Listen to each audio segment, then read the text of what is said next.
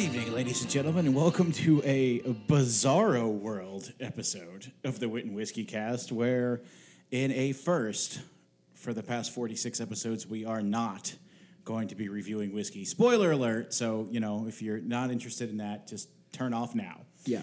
But uh, what we are going to be doing this week is martinis. I, of course, am one of your two hosts, Mark Rossetti Jr., drinking a proper gentleman's martini this week.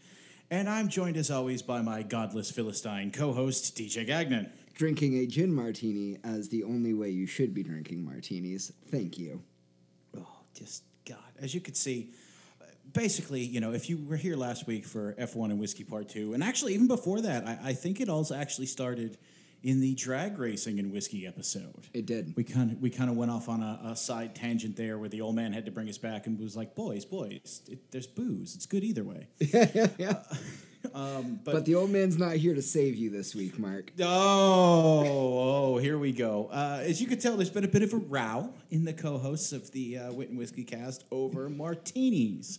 So we are going to just break from tradition pretty much completely this week. And we're going to dive into the history. We're going to dive into how you prepare them. We're even going to argue over what goes into a martini because, you know, some of us like a martini and some of us just put vodka in a glass. So, uh, you know, we're going to get into that. Uh, but before we rip each other's throats out, what'd you do this week, buddy? Uh, it was a good week. I finished the first of my summer cordials. Uh, I it came out pretty well. I have a lot of notes, and I'm gonna make it better next time. But I finished a strawberry shortcake cordial. Very happy with it.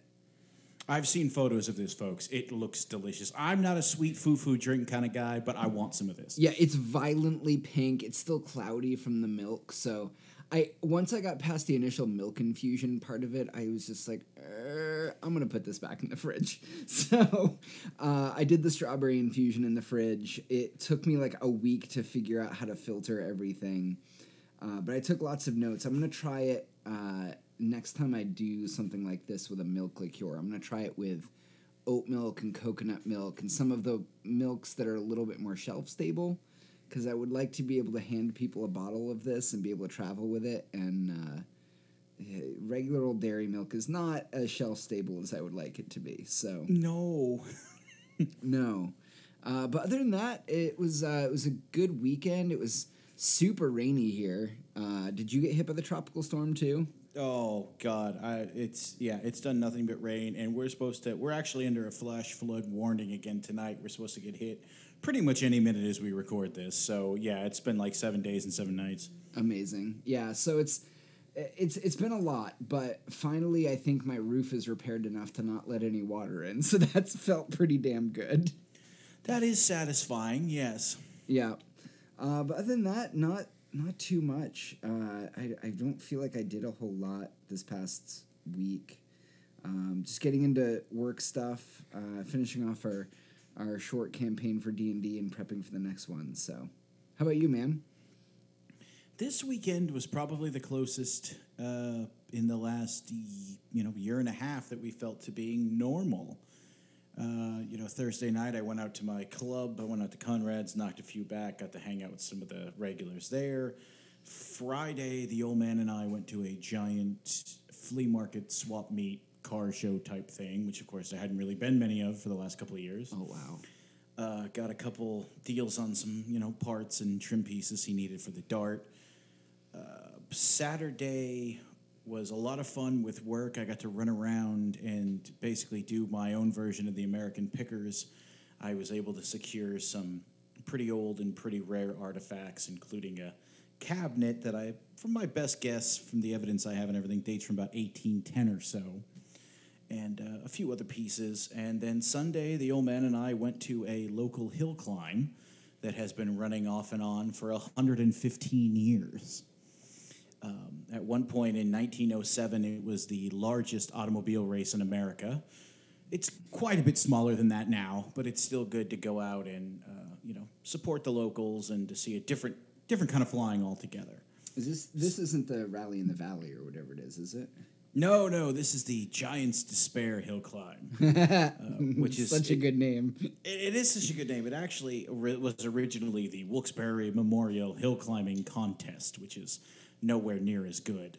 Uh, but in the early years when it was very big, it was covered nationally, and a reporter for the New York World came down and interviewed one of the drivers in the second or third running, and he was quoted as saying that the hill prov- uh, provided a giant despair to all the participants, Oh, wow. and the name the name stuck ever since. So, so we're there with that. Um, was able to go to a different state liquor store that had a little bit of a different inventory, and I picked up a couple of bottles for the next couple of episodes that I am very excited about. Nice. Uh, but I won't spoil any of that. And I was gifted some whiskey sticks, some aging sticks this week uh, from Mary, my friend Mary. So uh, big shout out to her. And I think one of them's going to go in the infinity bottle. I think we're, I think I'm feeling froggy. Nice, yeah. Um, my buddy Chris uh, for Christmas, she got me a couple of aging sticks, and I I'm th- considering starting a an infinity bottle as well uh, and doing some experiments with them.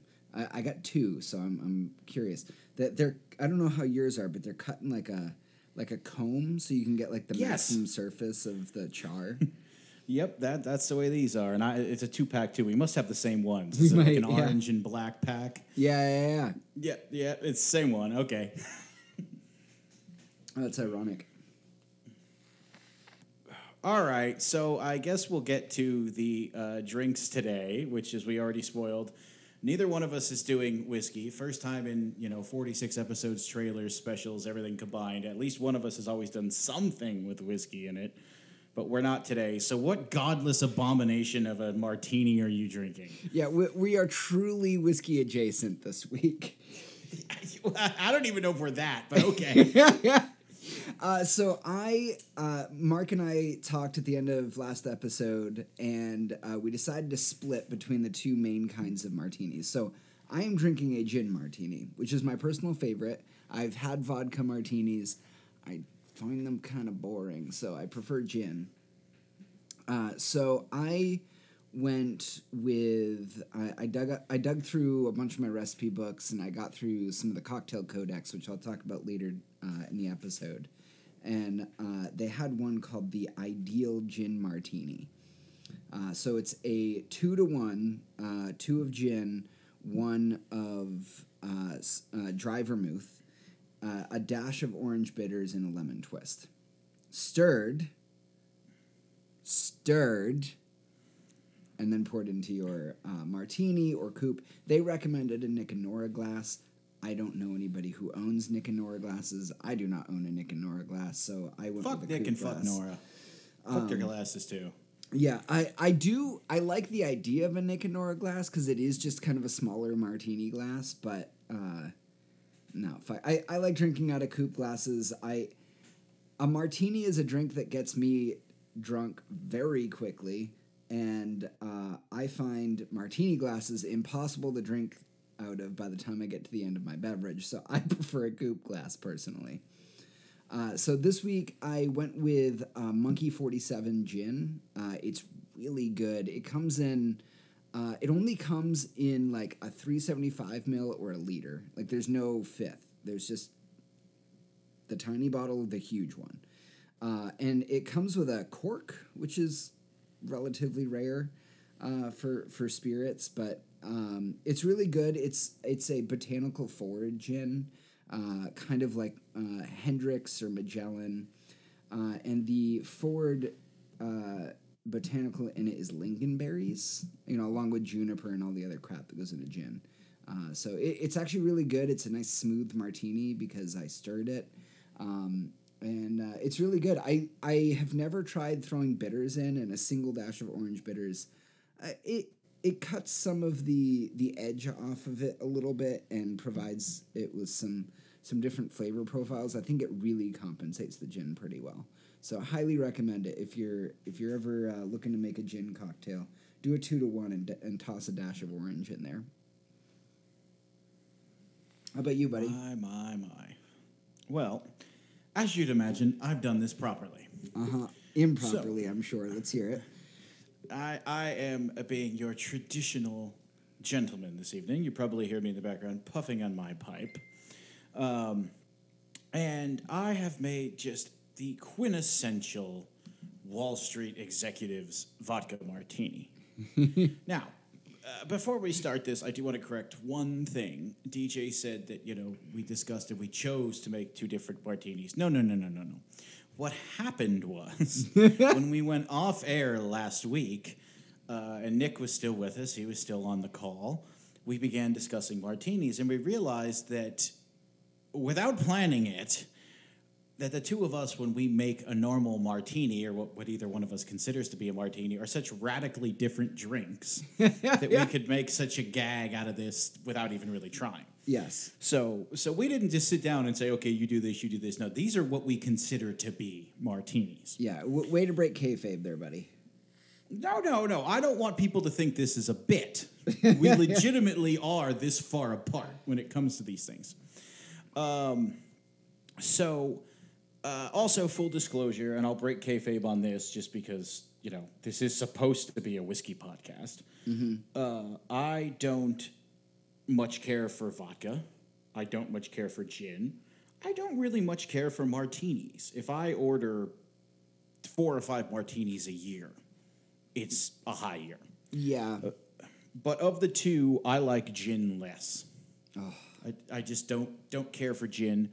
Um, so I made a vodka martini. I use Tito's. Now the nice thing, and this is going to be the first of many hot takes today. The nice thing about vodka is every vodka tastes exactly the same. Uh, so you could use whatever you have in the house. Uh, uh, at Conrad's, Tito's is very popular, and that was on sale, so I bought a bottle of Tito's. Uh, Martini and Rossi white vermouth. It's weird to have white vermouth in the house. Being a Manhattan man, I always have the red vermouth, but it's weird to have white vermouth in, the, vermouth in the house. I had to make a special trip to go buy it. Uh, and an olive. That's it. Shaken very well and poured into a glass. You heretic. Uh, I used the proper ratio, three to one. That's n- nobody has that as a ratio. Literally every book I've read has that as a ratio. Literally every book I've read. We are not going to agree tonight, ladies and gentlemen. Four and a half ounces of vodka to one and a half ounces of vermouth. Sweet Jesus. It is actually a little sweet. Uh, you know, the, the olive and the vermouth takes the edge off the vodka.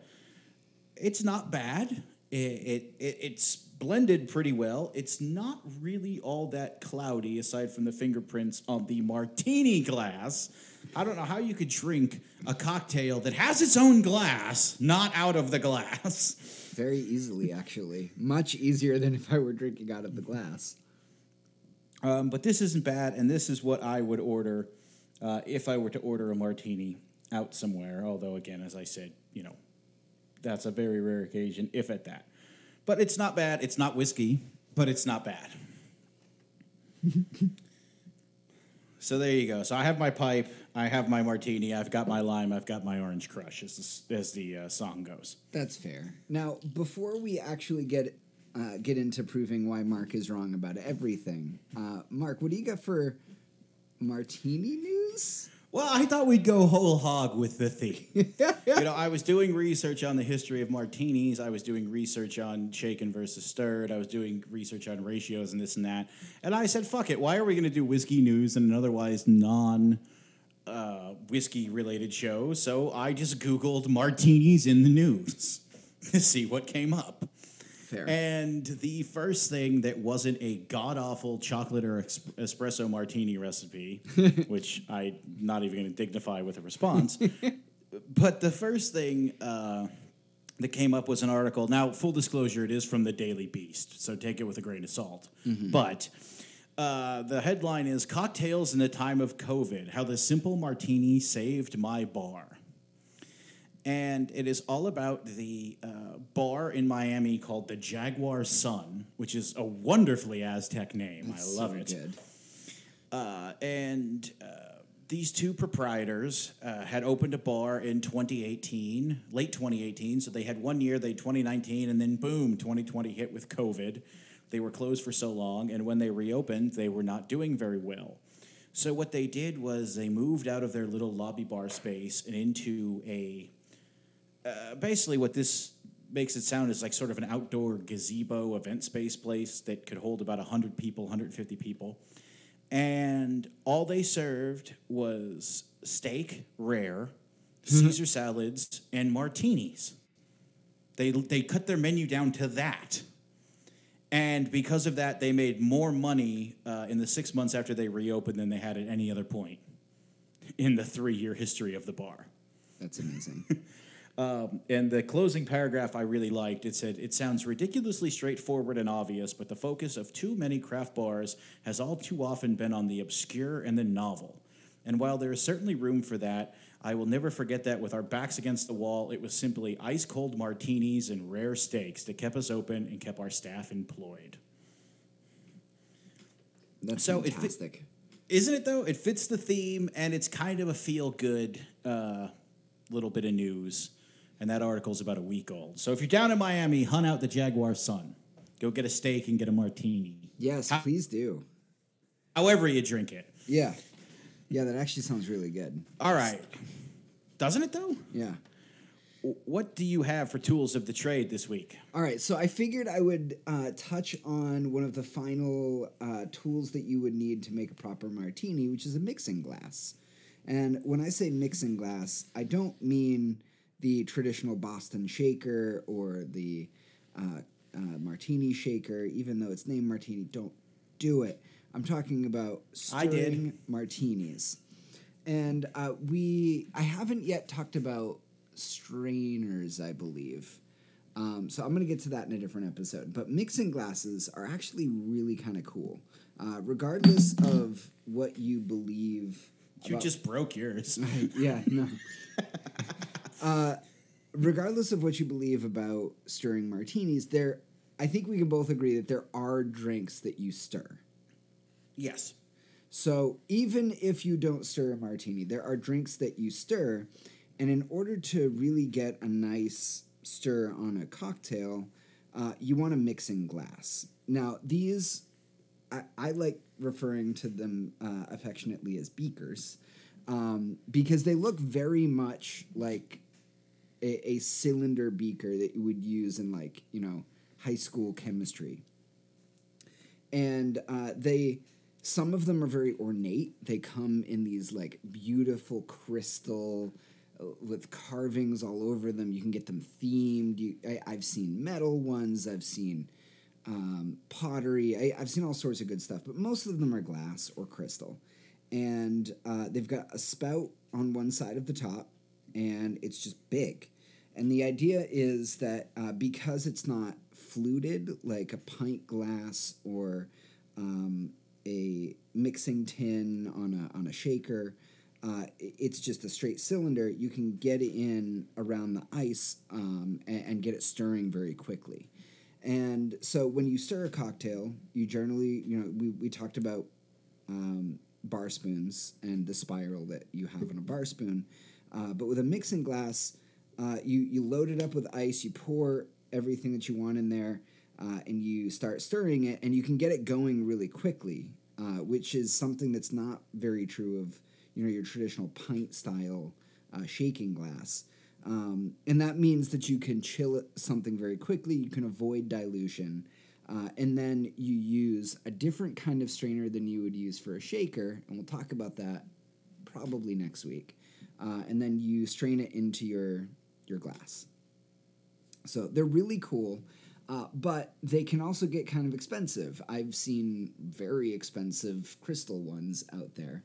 Uh, so if you are setting up your bar on a budget and you want to get yourself a mixing glass, but you don't want to spend a ton of money, uh, one of the best tips I ever got that I'm passing on to you is go out and find either Bodum or Grosche are the two uh, big uh, French press coffee maker companies, and you can buy a replacement carafe for one of their French presses. Get one of the bigger ones, and that it works perfectly as a cocktail mixing glass.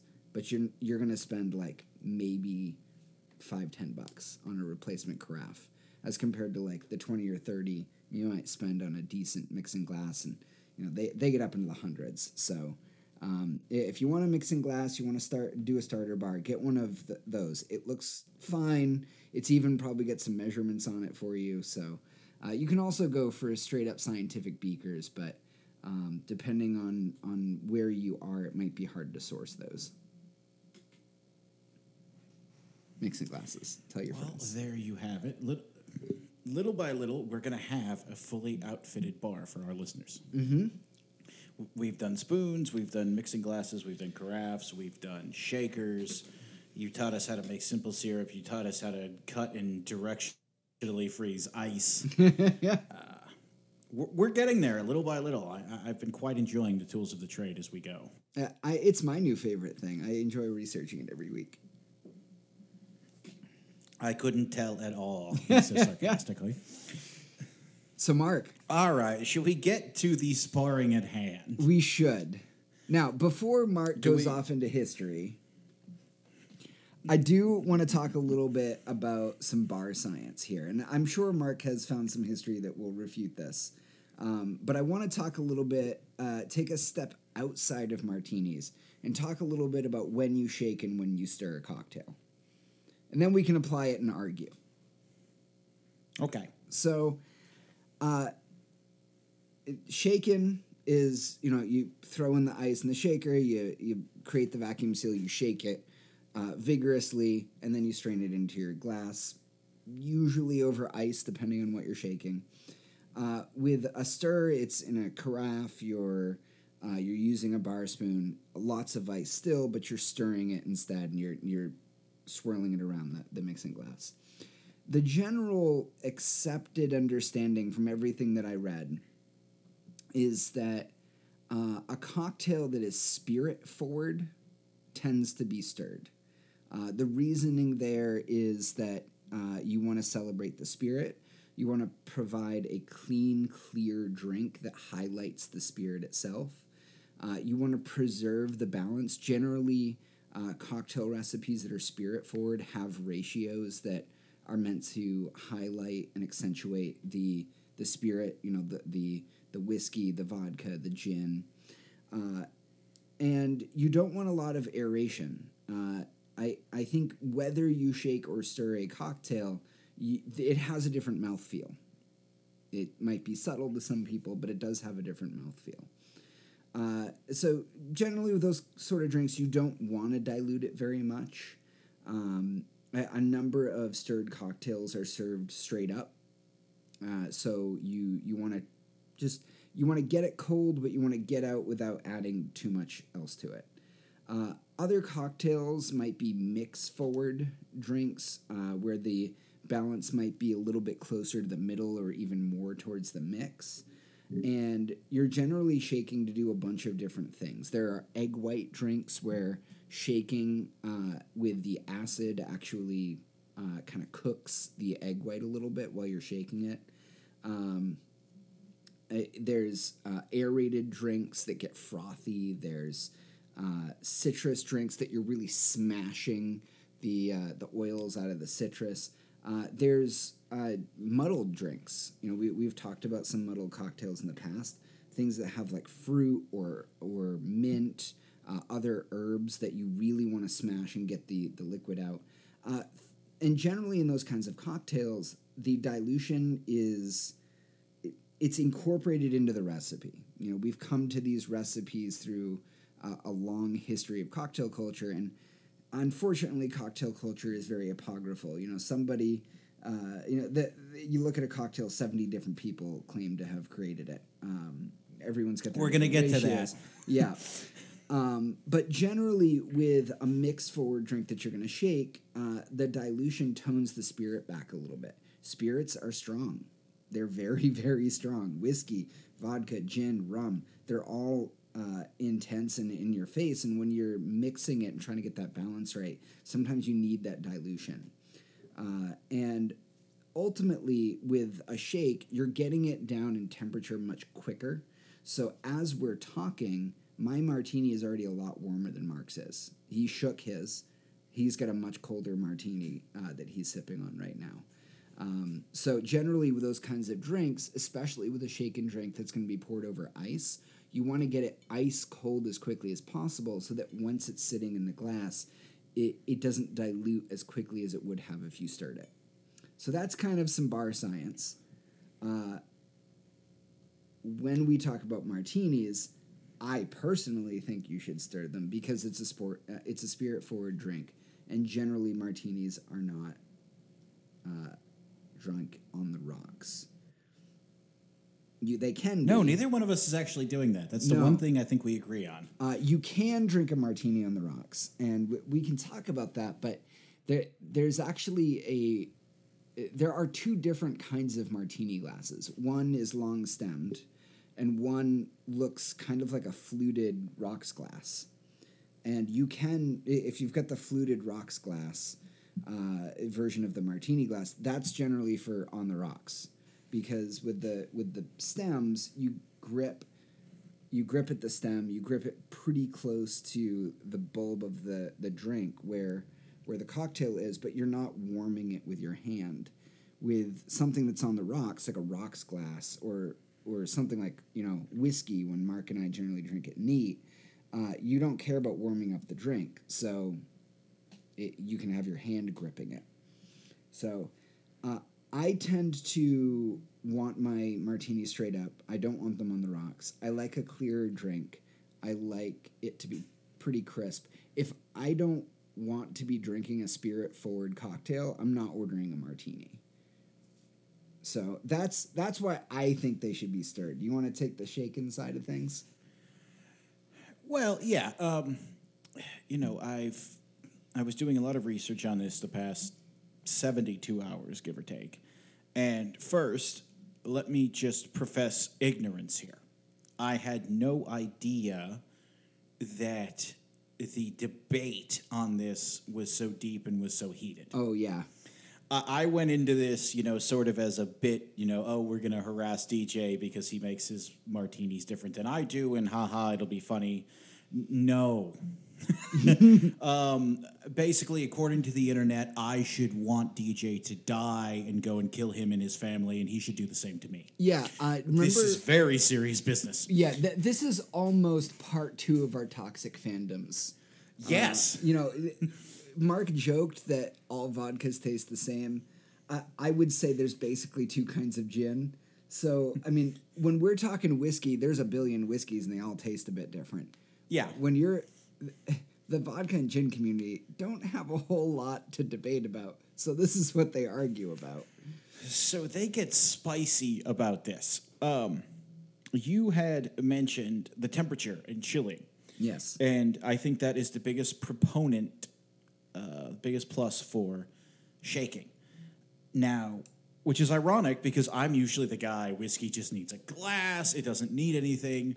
You know, I lived with our good friend Lou for what, three years, four years, however the hell long it was, and we would argue constantly because he would like his drinks almost frozen, and I'm like, damn it, it's too cold, just give me a glass, or whatever it was. But a martini is one of maybe three or four drinks that I want to be cold. It's because you don't like vodka. Fair, but I probably want it the same way if I if I drank gin. But then, of course, I don't like gin either. Uh, the other thing is, you know, you talk about dilution, and yes, it is true that shaking over ice you will dilute the drink more, in theory. And I say in theory because with the shaking you control the level of dilution you can experiment. Like, okay, I'm going to shake this one for five seconds, then I'm going to taste it. Now I'm going to shake this next one for 10 seconds, and I'm going to taste it. You can actually, that's one of the few things that you can noticeably taste the change of. So once you find a rhythm to shaking and how much you like it and this and that, you can go from there and you could build your cocktail. Not just martinis, but any cocktail. Uh, the biggest knock I've seen online, I don't understand, is that it will be cloudy, and I'm guessing that has something to do with the ice and the you know directional freezing and the not clear ice that DJ's already talked about. I sent DJ pictures when I was done, and I assume he's going to use them for the Instagram and the Facebook. It's clear; you could see right through it. Yeah. So I don't understand the argument there about cloudiness. That How- the boat left, and I wasn't on that one. How long did you shake it? Uh, it was twelve to fifteen seconds. It was until it got good and frosty. Yeah. I, I think that's one of the things that we can talk about here too is that I think it all kind of depends on it depends on your ice, it depends on how warm the room is, it depends on how much you shake it, it depends on It's hot as fuck in here. Yeah. I'll be the first one to tell you. uh, it, it, it depends on how what kind of strainer you're using. Um, it, it, there's a lot of factors here. I, there is, I I couldn't actually find a scientific article where somebody actually like did any science on this to see if one is better over the other in terms of dilution. Um, I've definitely shaken with certain kinds of ice, and I've found my martinis to be cloudier. I think it really depends. Ultimately, is uh, like, do you care?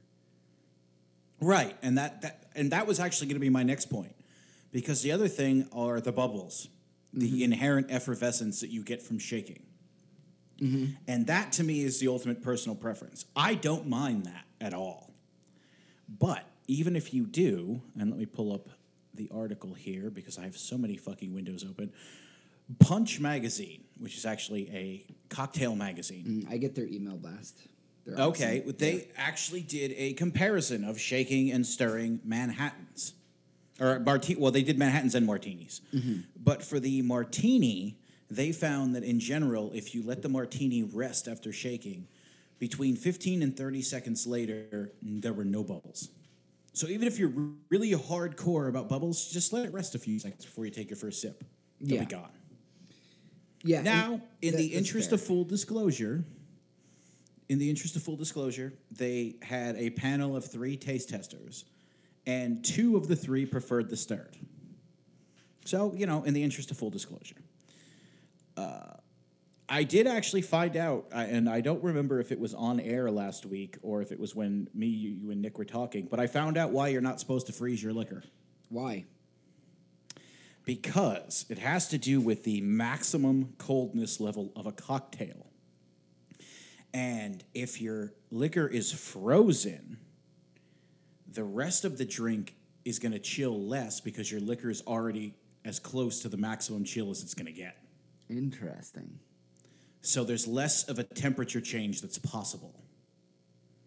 But that also means that while it will be less cold, there will theoretically be less dilution.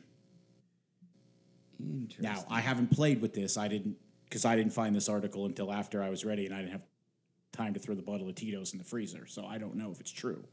But that is the official reasoning according to Cocktail Crate, which is a monthly, you know, one of those uh, we'll send you a box of random shit companies. Oh, that's awesome. Yeah, I so I I've done shaken, I've done stirred, I've tried a bunch of different ways. I've done it with m- Manhattans, I've done it with martinis. I tend to just I I think I drink martinis and Manhattans differently than I drink other cocktails. And I, I think there's something to be said of like how did you how did you come to cocktail culture and how did you come to uh, you know, I, I, my first real cocktail was a martini. I went fucking hard, folks. I didn't start with, you know, Jack and Cokes or anything like that. I was 23 and I went to a bar with a friend and they're like, What do you want? And I'm like, I don't know, martinis sound good. And that's how I started drinking. So uh, my first martini was stirred and I fucking hated it. And I was like, Oh my God, I'm drinking rubbing alcohol. And then I just kind of was like, you know what? I'm stubborn. I want to figure out how to like this. And I just kept ordering stirred martinis until I liked them. Now, I do think it's interesting, and I'll say this and then we can move on with that, is, you know, I bartend, not at any type of, you know, fancy bar or even one that's particularly popular. But we get crowds on occasion and we have regulars and whatnot. And I've made martinis and I've made Manhattans. And sacrilege alert, I prefer a shaken Manhattan. I've had them both ways. I can't really taste much of a difference. And the biggest thing you'll read about whether it's martinis, Manhattans, old fashions, anything, is the main difference between shaken and stirred is shaken's easier and it's quicker. Yeah. And I think there's something to be said for that, right? Like if you're not in a high end, crazy hipster cocktail bar, you're going to get a shaken martini unless you ask differently. Right. Right. And to me personally, if there's not that much of a difference, there is a difference. I'm not going to sit here and say they're completely the same. I mean, everybody, that's bullshit and everybody knows it. But if there's not that much of a difference and it's easier, why not do that? Mm-hmm. And bartending, admittedly, not at a fancy bar, I have never had anyone complain about me shaking a martini or a Manhattan. They've complained about the level of vermouth I've used, but they've never complained about it being shaken. Yeah, it- which again is Fair. you know, it's anecdotal at best, but still. Yeah, I mean, you've got the practical experience here, where where mine is as much schooling as I've had. It's all theory. Um, but no, I mean, I've been to bars, I've ordered martinis, I've gotten them shaken. I haven't been too fussy, uh, but when I remember, I try to order them stirred. But we have a long list of questions here, buddy. We do. Um, do you want to do the questions and get to the history, or do you want to do the history and get to the questions? Well, why don't we answer one more question and then get to history? Do it up. I think we've covered vodka or gin. Well, we have, but have you heard this? Now, I, I did not have time because I discovered this relatively late this afternoon, and I did not have time to pursue it further. But apparently, a vodka martini is also called a kangaroo. I feel like I have heard of that. I have not, and I feel like there's a story there that I need to look into. Uh, the, the early history books uh, that I have briefly read, I, I mean, it seems kind of up in the air, and you've probably got this research in front of you, but I feel like I've more often read that gin has been the primary early on. it has. Do you want to go into that? Let, let's go into that. All right. Well, so uh, like anything good and like anything as old as the martini, the history is greatly debated. Generally, the most accepted story for good or for bad is that it actually came out of the town of Martinez, California. Oh, Now, all the different stories uh, of the martini all date from roughly the gold rush, the California gold rush. So 1848, 1849, 1850, that era. Uh, that's where you get the term 49er from. Now, there was, uh, the story goes that there was a gold miner in Martinez who struck it rich, and he wanted to celebrate with a bottle of champagne. But being an Old West prospecting town, Martinez, of course, did not have such a drink. And the bartender decided to concoct another beverage made from ingredients that he had on hand, which at the time were gin, vermouth, bitters, maraschino liqueur, and a slice of lemon. Uh, this was originally called the Martinez Special. Now, supposedly, the rich miner and the rest of the people in town so enjoyed it that they tried to order it again later on in San Francisco and a few other mining towns. But of course, they didn't know what the hell they were talking about because they weren't in Martinez. Now, the Martinez Special, quote unquote, uh, as it was called, first appeared in the Bartender's Manual of 1880. So that is the first point that we have a listed uh, recipe for what we believe was the original martini. Now, the interesting thing is, uh, cocktail historian, which that's a job I missed out on. Jesus. I need that gig, Hell, I'd hang up my Uh, computer hat and go for that. right? So, cocktail historian, and listen to this the greatest name ever in the history of names Barnaby Conrad III. That's amazing. And I looked him up. He's a real dude. It's it's it's not a gimmick. He's a real dude. Uh, but Barnaby Conrad III has written a book entitled "The Martini: An Illustrated History of the American Classic," and in it he argues that uh, that is not true. It actually started in San Francisco, and the miner ordered it on his way to Martinez. So it's basically the same story, only they flipped uh, the two cities around.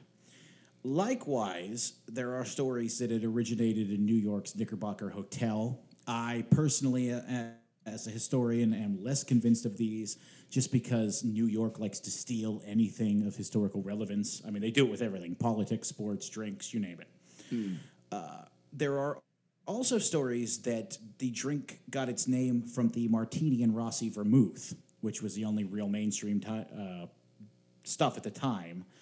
And, you know, again, the time period still adds up 1840s, 1850s, but they just cut the Rossi uh, part off of it. And since that was the only thing really using dry vermouth at the time, it just became the martini drink and then eventually the martini. So, who knows? I mean, those are the main stories. to me, it would make sense because that is shit that you would have on hand at most traditional Old West bars. Uh, so I can believe the story of the Martinez special, and there were a lot of pop-up boom towns during the San Francisco Gold Rush, all around the suburbs of California. So if it walks like a duck and talks like a duck, I'm inclined to believe that just on the face value of it. Nice. But again, originally it was gin. It was not until the 20th century that vodka entered the equation. That's that's really fantastic. And the Martinez is a classic uh, martini style cocktail that we still make today. I mean, it's Right, it's and I mean, you could see the instead, but you could see the line. You know, you have the Martinez, you have the Martini, you have the Manhattan, you have the Monte Carlo. Like it's all in the same family tree. It is, yeah. We're, we're going to talk about like the the weird family of cocktails. Anytime you know a bar half a town over would have, oh, you know we uh, we made this cocktail. Six months later, the, the the the hotel across the the way would have their own version, but it's sweet vermouth instead of dry, Yeah. and you know cocktail culture was born. Yeah, there's nothing like a uh, business competition in a free market. Yeah. You get the best imitators anywhere around. Now, I tend to like gin because I feel like uh, for anybody who does like gin, I feel like it's a nice forward cocktail of like the, the vermouth is a good backbone for it. Um, but I, you know, vodka or gin, we could debate all day. Olives, Okay, so here's the thing. I I like one single olive in my martini. I don't like dirty martinis. And I'll tell you why. I don't eat it. I, I it's sitting. My glass is sitting in front of me with maybe a gulp or two of uh, the actual martini still in it, with the olive sitting on the toothpick. The olive to me is the cherry in a Manhattan. It just gives a little bit of flavor, it gives a little bit of balance, it gives a little bit of ambiance. The recipe is missing without it. But just like I don't eat the cherry in my Manhattan, the wife always takes them. I don't eat the olive in my martini. It's literally just there for garnish. It's there for flavor. See, and, unless the garnish is like a peel or an herb, I want to eat it. Like I, I feel like it's the dessert at the end of your cocktail, and I fucking hate olives. I, I can't I, I can't do it. I've never met an olive I appreciated. The only time I like olives is on a Moe's Italian sub, and that's it. I don't like them any other time. Uh, so I don't put an olive in my cocktails at all ever. Doesn't doesn't matter what the fucking cocktail is. But I will say See, I will say. Okay, go ahead. I will say that um, I do occasionally amp up my martinis and turn them into Gibsons, and I will put in a cocktail onion here and there. Okay, see, what I was going to say was the one fun thing about olives, even if you don't eat them, and I generally don't eat them either, is there are so many varieties of olives, and there are so many olives that are stuffed with so many different things. You can put such a weird spin on a martini if you want to. It's true. You could have a, a olive stuffed with a jalapeno. You can have a olive stuffed with cheese. You can have whatever you want. Chances are it's in an olive, and you could put it in your martini. Also, I'm gonna go on a bit of a rant here. Why the fuck is it so hard to find mart- uh, uh, olives in stores? I went it? this today, this morning. Well, at least in my store it is. Now you've been to my grocery store. We went there hammered the last time you were here. I remember. I know where almost everything is in that store. I could be in and out in 15 fucking minutes. Pisses the wife off to no end. I went right to where I thought the olives would be, you know, with the olive oil and everything else. No, they weren't there. So then I said, okay, they have a cocktail section with, you know, different mixes and things. They had pickled onions. They did not have olives. I had to go to the canned vegetable aisle. Why? Why is that a thing? That's messed up. Uh, I sh- I shop at Market Basket most of the time, and they have it's like the aisle right off of the dairy aisle, and it's olive oils, condiments, pickles, and olives. That's where they should be. Yeah, I think your uh, I think your grocery store is messed up. It, uh, in this case, it is. I have to agree with you. Now, part of the reason I really don't like olives is because they're associated with dirty martinis. Which are terrible. I fucking hate dirty martini. I don't get it. I uh I, I feel like there's a, a, a metaphor here of like I can't stand to have like i i if I eat like ribs or something at dinner, as soon as I'm done with the parts that of the meal where I have to pick it up with my hands, I run off to the bathroom and wash my hands. I can't stand to be sticky. I can't stand to like have my hands be greasy. I can't stand to be dirty, and I can't. I fucking hate dirty martinis. I go out of my way to not put briny shit in my martinis because like I had an experience. I you know a buddy of mine was like, "Oh, you got to have a dirty martini. They're great." And he ordered them like with twice as much olive juice as a normal dirty, dirty martini does because he just likes them briny as fuck. I almost puked on the first sip. I just I didn't it was so nasty. I I've had many, many, many, many drinks and cocktails and liquors, and that's the worst thing I've ever drank. Yeah, I, I think a lot of it. I mean, there are some people that just genuinely like that taste for whatever fucking ungodly reason. I don't get it. And, I mean, but those people are one out of every one thousand that actually orders a dirty martini. I mean, the bulk of it, and you know, again, another hot take. The bulk of it is just, I don't like the taste of vodka. I don't like the taste of gin. I'm gonna cover it. And it's the same reason you see these people that go into Dunkin' Donuts or Starbucks or, you know, Tim Hortons or wherever the Careful. fuck, and they order 57 shots of liquid sugar and caramel and this, and that, and the other thing. And then when you ask about it, they say, "Oh, I don't like the, the flavor of coffee." Then don't drink coffee. Oh man, coming into the fall, ladies and gentlemen, pumpkin spice latte and whiskey. don't drink coffee. Leave it for those of us. I actually, though, off topic, I have a rye whiskey coffee uh, to review later on this season, but that's in neither here nor there. But I think it's the same thing. I don't actually like martinis, so I'm going to drink. Originally, it was dirty martinis. That was the that was the first. That was Genesis.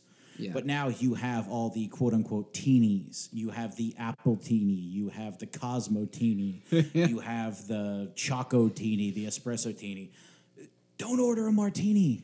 Just order something else. Yeah. Yeah, I honestly thought growing up because I mean my parents were able to drink in the 80s and raised me starting in the, you know, late 80s to the 90s. So like I honestly thought martinis had to be some multicolored thing. Yeah. Like martinis and margaritas in my head were both just these multi I I didn't have a real martini or a real margarita until probably about probably 7 years ago.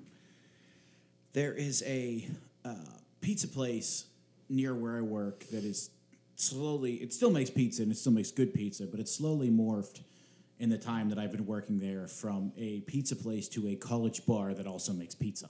Wow. And because it's a college bar, when you go there to eat, they say, Would you like to see our martini menu? And it's like, No, martini doesn't need a menu. you just say gin or vodka, olive or no olive, and then you move on. Yeah, but even with that limited recipe, uh, a martini seems to be the one cocktail that everyone gets hyper specific about how they order it. That's fair. Like the the you know you order um, you know a margarita, it's just a margarita. You order uh, a Negroni, it's just a Negroni. You order a martini, and people who are into martinis are like, I want this martini, I want this much vermouth, I want you know this garnish, I want it shaken not stirred. Like it's just you're giving them like a recipe on how to make your drink. Whereas most of us will be like, just give me a Manhattan, thank you. Maybe we'll occasionally request the liquor that goes into it, but it does definitely seem to be like martinis. It's like gin or vodka. What gin or vodka? How much vermouth? How much this? What what do you want in it? That that that shaken or stirred? And it, it's it seems to be one of those cocktails that people just get really super into. I have to admit, uh, when I order a Manhattan, I do always have to specify straight up because if it's on the rocks, I do get stabby. but that's just me personally. And I do think it's interesting, and this kind of goes back to the history a little bit, but I left it out then. But now's a good time to talk about how you talk about everybody has a specific recipe. Everything that I looked up on not just the history of martinis, but the uh, you know, how to make them and the great debates and this and that, everything blames Sean Connery. Yeah. Everybody blames James Bond. Like there was just, you know, apparently before Doctor No, everyone drank gin martinis and no one said anything. And then all of a sudden, after Doctor No, boom! It was like you know the great flood of Noah. You measured everything before it and after it. Yeah. And admittedly, I was not alive, and I think it was 1962 was Doctor No. It was the early 60s. I was not alive then, but I can't imagine for as big of a pop culture icon as James Bond was, I can't just see one throwaway line in one movie as being this quintessential paradigm shift that everyone makes it out to be. It's like all these people, it's like when Mad Men was out. Oh, everybody's drinking an old fashioned now because of Don Draper. But no, an old fashioned is a classic drink. People like them. But to be Like some- fair, to be fair though, old fashions are now one of the most popular cocktails in America because of Mad Men. They were popular before Mad Men. I feel like you and I are, are biased here. I, I, I, I mean, you talk to anybody who drinks an old fashioned. I'm pretty sure half of them say, "Oh yeah, Don Draper." well, then they're a poser. Well, sure that, but I mean, I think what we're talking about here is that there is an established there is an established history for cocktails, but like things in pop culture will make them will bring them back to the forefront. And I think James Bond did that for the martini. Like I, I gotta be honest, Mark, I love a martini. It took me a while to love a martini. It's not a it's not an accessible cocktail. It's No. It's very spirit forward. It it's it requires you to have a fairly subtle palate to appreciate nuances in it. Uh, if you don't like it, you're gonna dump a bunch of olive juice in it and ruin it. I mean, you are you gonna order this on the menu if you're new to cocktail culture? Or are you gonna order that Jack and Coke that you know you're gonna enjoy?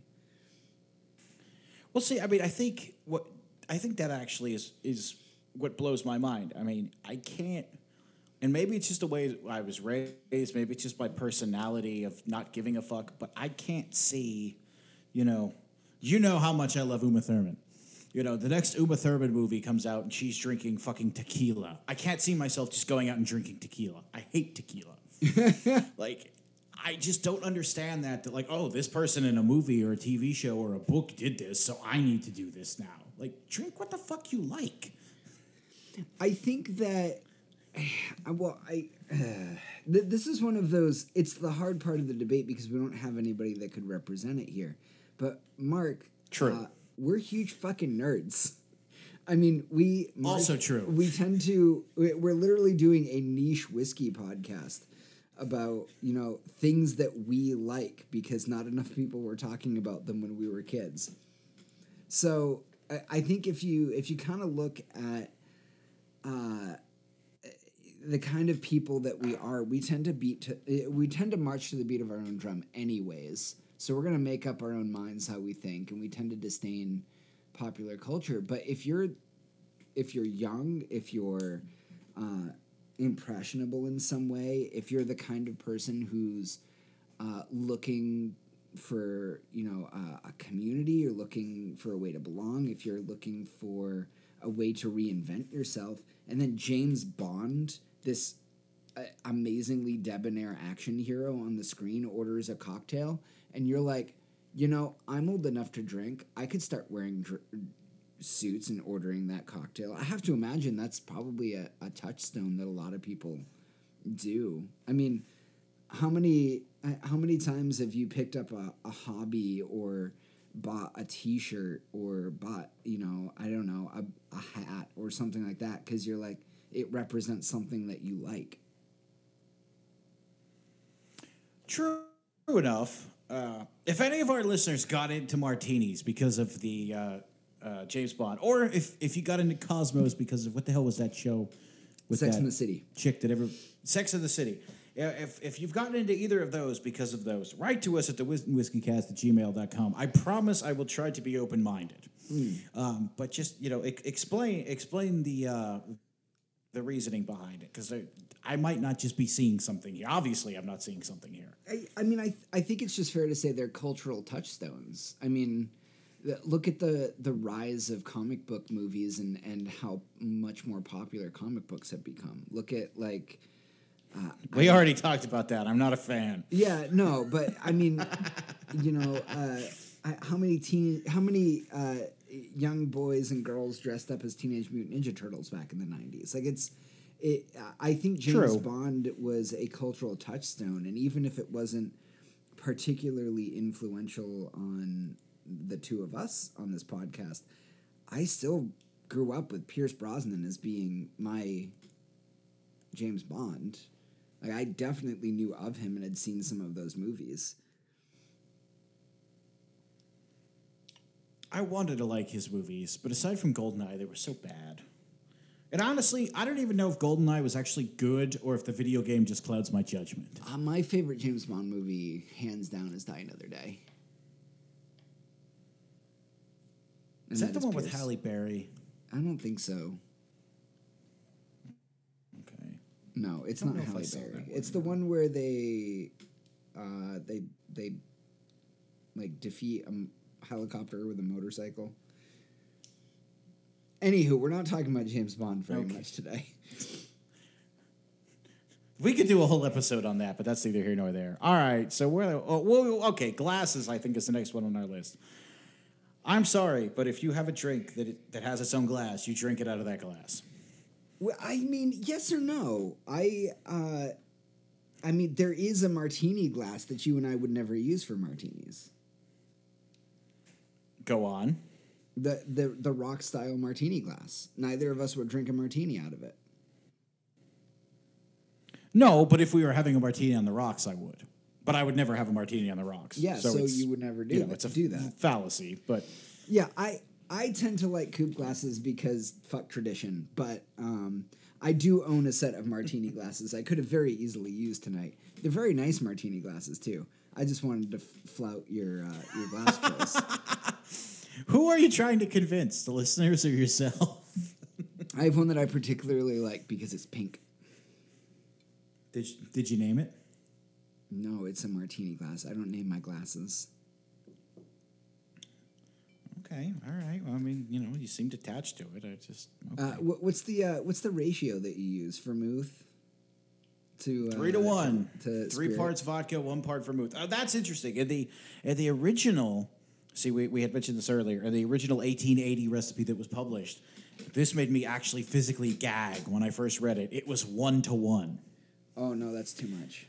And I mean, I'm a man who actually enjoys a little bit of vermouth. I like vermouth in my Manhattans. I like vermouth in my martinis. I often get weird ass looks. Uh, I've said I've had complaints when I've been bartending that I use too much vermouth. Um, but even for me, a one to one ratio made me gag. But in a lot of the articles I was reading, it said that it evolved, and now the quote unquote accepted, and I use that in quotation marks because everybody's different, but the quote unquote accepted ratio is two and a half to one to three to one. Yeah. I go three to one, but I go three to one for my Manhattans too. Yeah, So no, that's just I- that's totally fair. I I most commonly see a three to one. Uh, the standard, the standard pour in most m- most like city bars nowadays is uh, an ounce and a half of liquor. So I ch- I tend to see Nick and Nora glasses a lot more because uh, you know if you got a mul- uh, full sized uh, martini glass, it, two ounces of drink is going to look kind of pitiful. Yeah. Um, so I I do see three to one. I see about an ounce and a half to a half an ounce of uh, uh, vermouth. Uh, I also see two to one. I I like the two to one because I, uh, as much as I do enjoy gin, I don't want to just drink gin. Uh, so I like a little bit more vermouth to kind of balance it out a little bit. Um, when I drink other gin drinks, you know, like a G and T or a, um, uh, you know, it, I, I like gin mules. Um, I know a lot of people prefer vodka in their mules, but I, I like gin. Uh, I, I tend to kind of just let the mix decide what I do. Um, but yeah, I, I think two to one, somewhere between two to one and three to one is what I've read. Yeah, and I mean, I think a lot of it comes down to too. I mean, let's be realistic here, and this isn't a knock on you. It's just the reality. I've got the better part of hundred pounds on you. It's true. So two to one to you and three to one to me is probably about equal. Yeah, yeah. once no, it gets all said and done. no, it's fair. I'm I'm already pretty twirly, uh, having finished my martini, so I I don't need to have a second one tonight. all right, where the hell else are we on this list here? All right, so to kind of close out, I want to talk a little bit about the extended family of martini Yes. recipes. So I wanted to start with talking about the Vesper. Uh, now, the Vesper is uh, the martini that James Bond orders in Casino Royale. Uh, I it- did see that one. yeah, it is a it is a different um, and I'm, I'm looking up what the ratios are just to make sure I I don't uh, talk up my ass here. But um, so a standard Vesper, uh, if you look it up, it, the the unique thing about the Vesper and the reason why it's my favorite martini uh, is that it is vodka and gin. It, it crosses them. Ah, it's like a perfect Manhattan. It is. Uh, so a standard uh, pour for a Vesper is uh, it's usually a little bit more gin than vodka, and then instead of using uh, vermouth, you swap it out with a different kind of aperitif, usually uh, Lillet or a Cocchi Americano. Uh, so the the I read a bunch of recipes. Uh, the one I'm reading here is an ounce and a half of gin, an ounce of vodka, half an ounce of Cocchi Americano, and then a lemon twist. Uh, and the thing that I like about a Vesper is what I really like about the martini. I like a I like a really clean taste. I don't like any brine, and uh, whereas I tend to do an an optional lemon twist as my garnish, uh, the Vesper demands it. Uh, you got to get a Vesper. Um, yeah, you got to get a lemon twist in the Vesper. So I, I like a Vesper. It's still very spirit forward, but the Cocchi Americano kind of punches it up a little bit. Uh, you get a little bit more of um, it's a little bit of a thicker mouthfeel, uh, but it, it's good. Uh, so check it out. Uh, but to kind of close out what we're talking about here, uh, and, and I tend to live and die by the Cocktail Codex. I don't know if you've actually gotten yourself a copy yet, Mark, but it's just such a good book full of weird cocktail science. For as many cocktail and mixology books and apps as I possess, that isn't actually one of them yet. I need to get on that. Yeah, I might need to get it for you for Christmas. Um, so the Cocktail Codex is a great book, and it posits there's only six cocktails, and every off every other cocktail is an offshoot out of those six. Uh, and I'll talk about what the six are at a, a later point. Maybe we'll do like cocktail history and whiskey at some point. See, that actually would be interesting because I just picked up a book entitled The History of the World Through Six Glasses. Amazing. So we could actually slam the two of those together, but go on. That'd be great. So uh, when you look at the martini, uh, it, it's pretty basic. It's uh, clear spirit, vodka or gin, and vermouth, two to one, three to one ratio. Uh, if you swap the gin or vodka out for bourbon or rye, you swap the dry vermouth for sweet vermouth, and maybe add a dash or two of Angostura bitters. Throw in a cherry, you get a Manhattan. It's In very- my opinion, the perfect cocktail. yeah, it, it's a great cocktail. It's fantastic. It highlights the the rye very well. I definitely prefer rye because I do feel Yes. like the sweet vermouth, uh, the sweet vermouth in a bourbon just makes too sweet of a cocktail, in my opinion. But You do. You need that bite. you do, uh, and, and I mean it's very easy to kind of translate. Use very similar ratios. Uh, use a three to one or a two and a half to one uh, of the rye and vermouth. Uh, you throw a couple of dashes of Vango bitters in there. Uh, you throw in a cherry instead of an olive or a lemon twist or a, uh, an onion. Uh, if you go back to the martini and you cut the clear spirit down to one ounce, and then you put in equal parts sweet vermouth and Campari, you're at a Negroni. Uh, I've never met a Negroni that was served straight up. I've only ever seen them on the rocks. Uh, I would recommend you drink it over the rocks, uh, unless you are just a very big fan of Campari. Yeah, Campari is That's an acquired taste. Yeah, Campari uh, is. It, I can't get my head around it. It's. Uh, I wish so hard that I loved it. Um, if you got rid of the clear spirit altogether and replaced it with like a Fino or a Amontillado sherry, uh, you split the vermouth between both dry and sweet. You use orange bitters. You get something called a bamboo. I didn't. Act, I had never heard of a bamboo before, but it's in the the same family as a martini, uh, and it, it kind of gives you.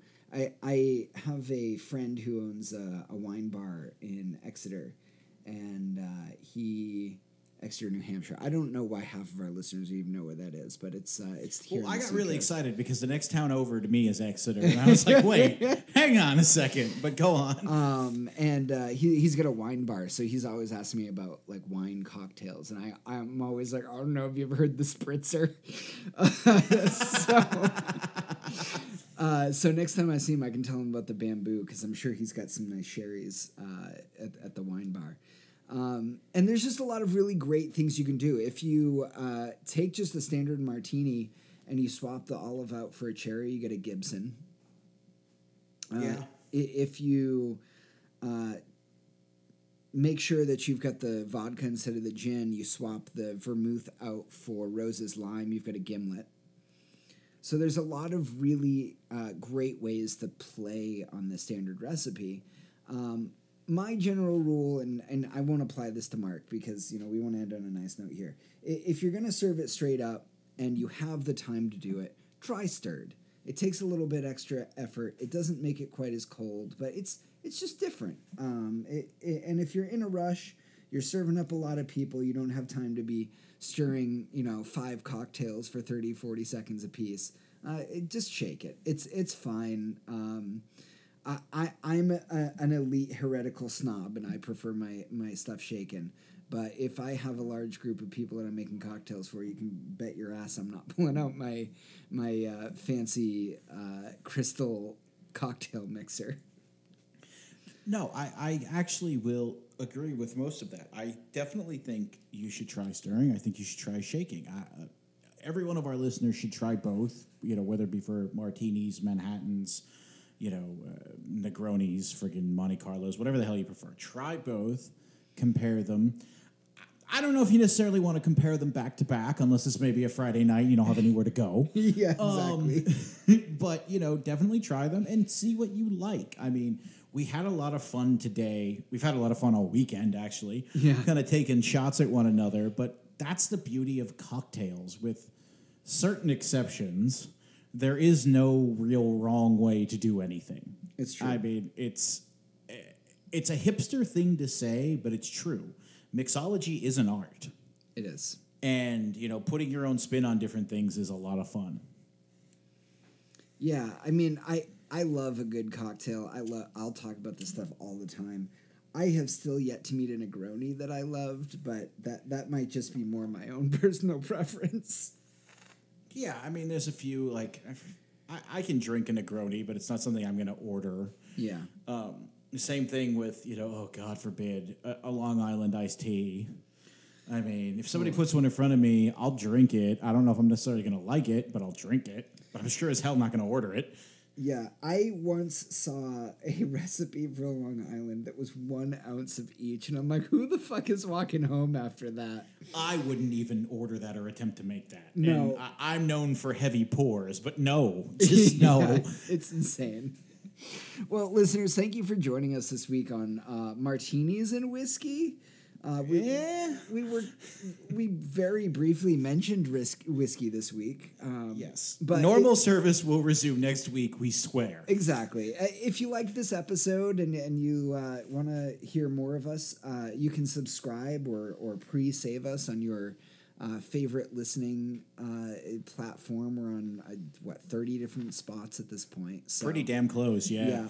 Uh, if you wouldn't mind, uh, save us on Spotify. Give us a rating on iTunes. Uh, it really helps us get up in the charts. Uh, we'd love to hear from you. Uh, if you have whiskeys that you'd like to recommend, or topics you want to hear us discuss, or you want to weigh in on the great uh, shaken or stirred debate, we are on social media at the Wit and Whiskey Cast on both Facebook and Instagram. Uh, we've got a Gmail, uh, the Wit and Whiskey Cast at gmail.com. There's an H in whiskey and no E in wit. Wait, no H. Ah! no You can H tell he wit, had a martini, in ladies and gentlemen. I told you I was twirly. Um, and we uh, we release right here into your ears, 8 a.m. on uh, Friday mornings. So uh, feel free to have us auto download, and uh, we, we'd love to hear from you on any of those places. Uh, Mark, what do we what are we doing next week? You know, I don't know because, as usual, you know, has become the one of the two bits for me at the end. You know, I brutally misspell our name, but you, you did that for me already. but, but the other bit I usually do is I'm grossly unprepared for whenever you ask me that question. But I had a thought based on what we just said. And Interesting. I don't know if we could put this together, but if we could, it might be interesting. Pop culture and whiskey. Hmm. What influences have there been? I mean, we know of Mad Men, we know of James Bond, we talked a little bit about Sex in the City. Interesting. You know, it wouldn't have to be just whiskey, but you know, cocktail culture, drinking culture, mixology culture in general. What you know, from John Wayne ordering a sarsaparilla all the way up to you know Sean Connery apparently setting martinis back seventy five years, according to these websites that I've read. I think that would be interesting.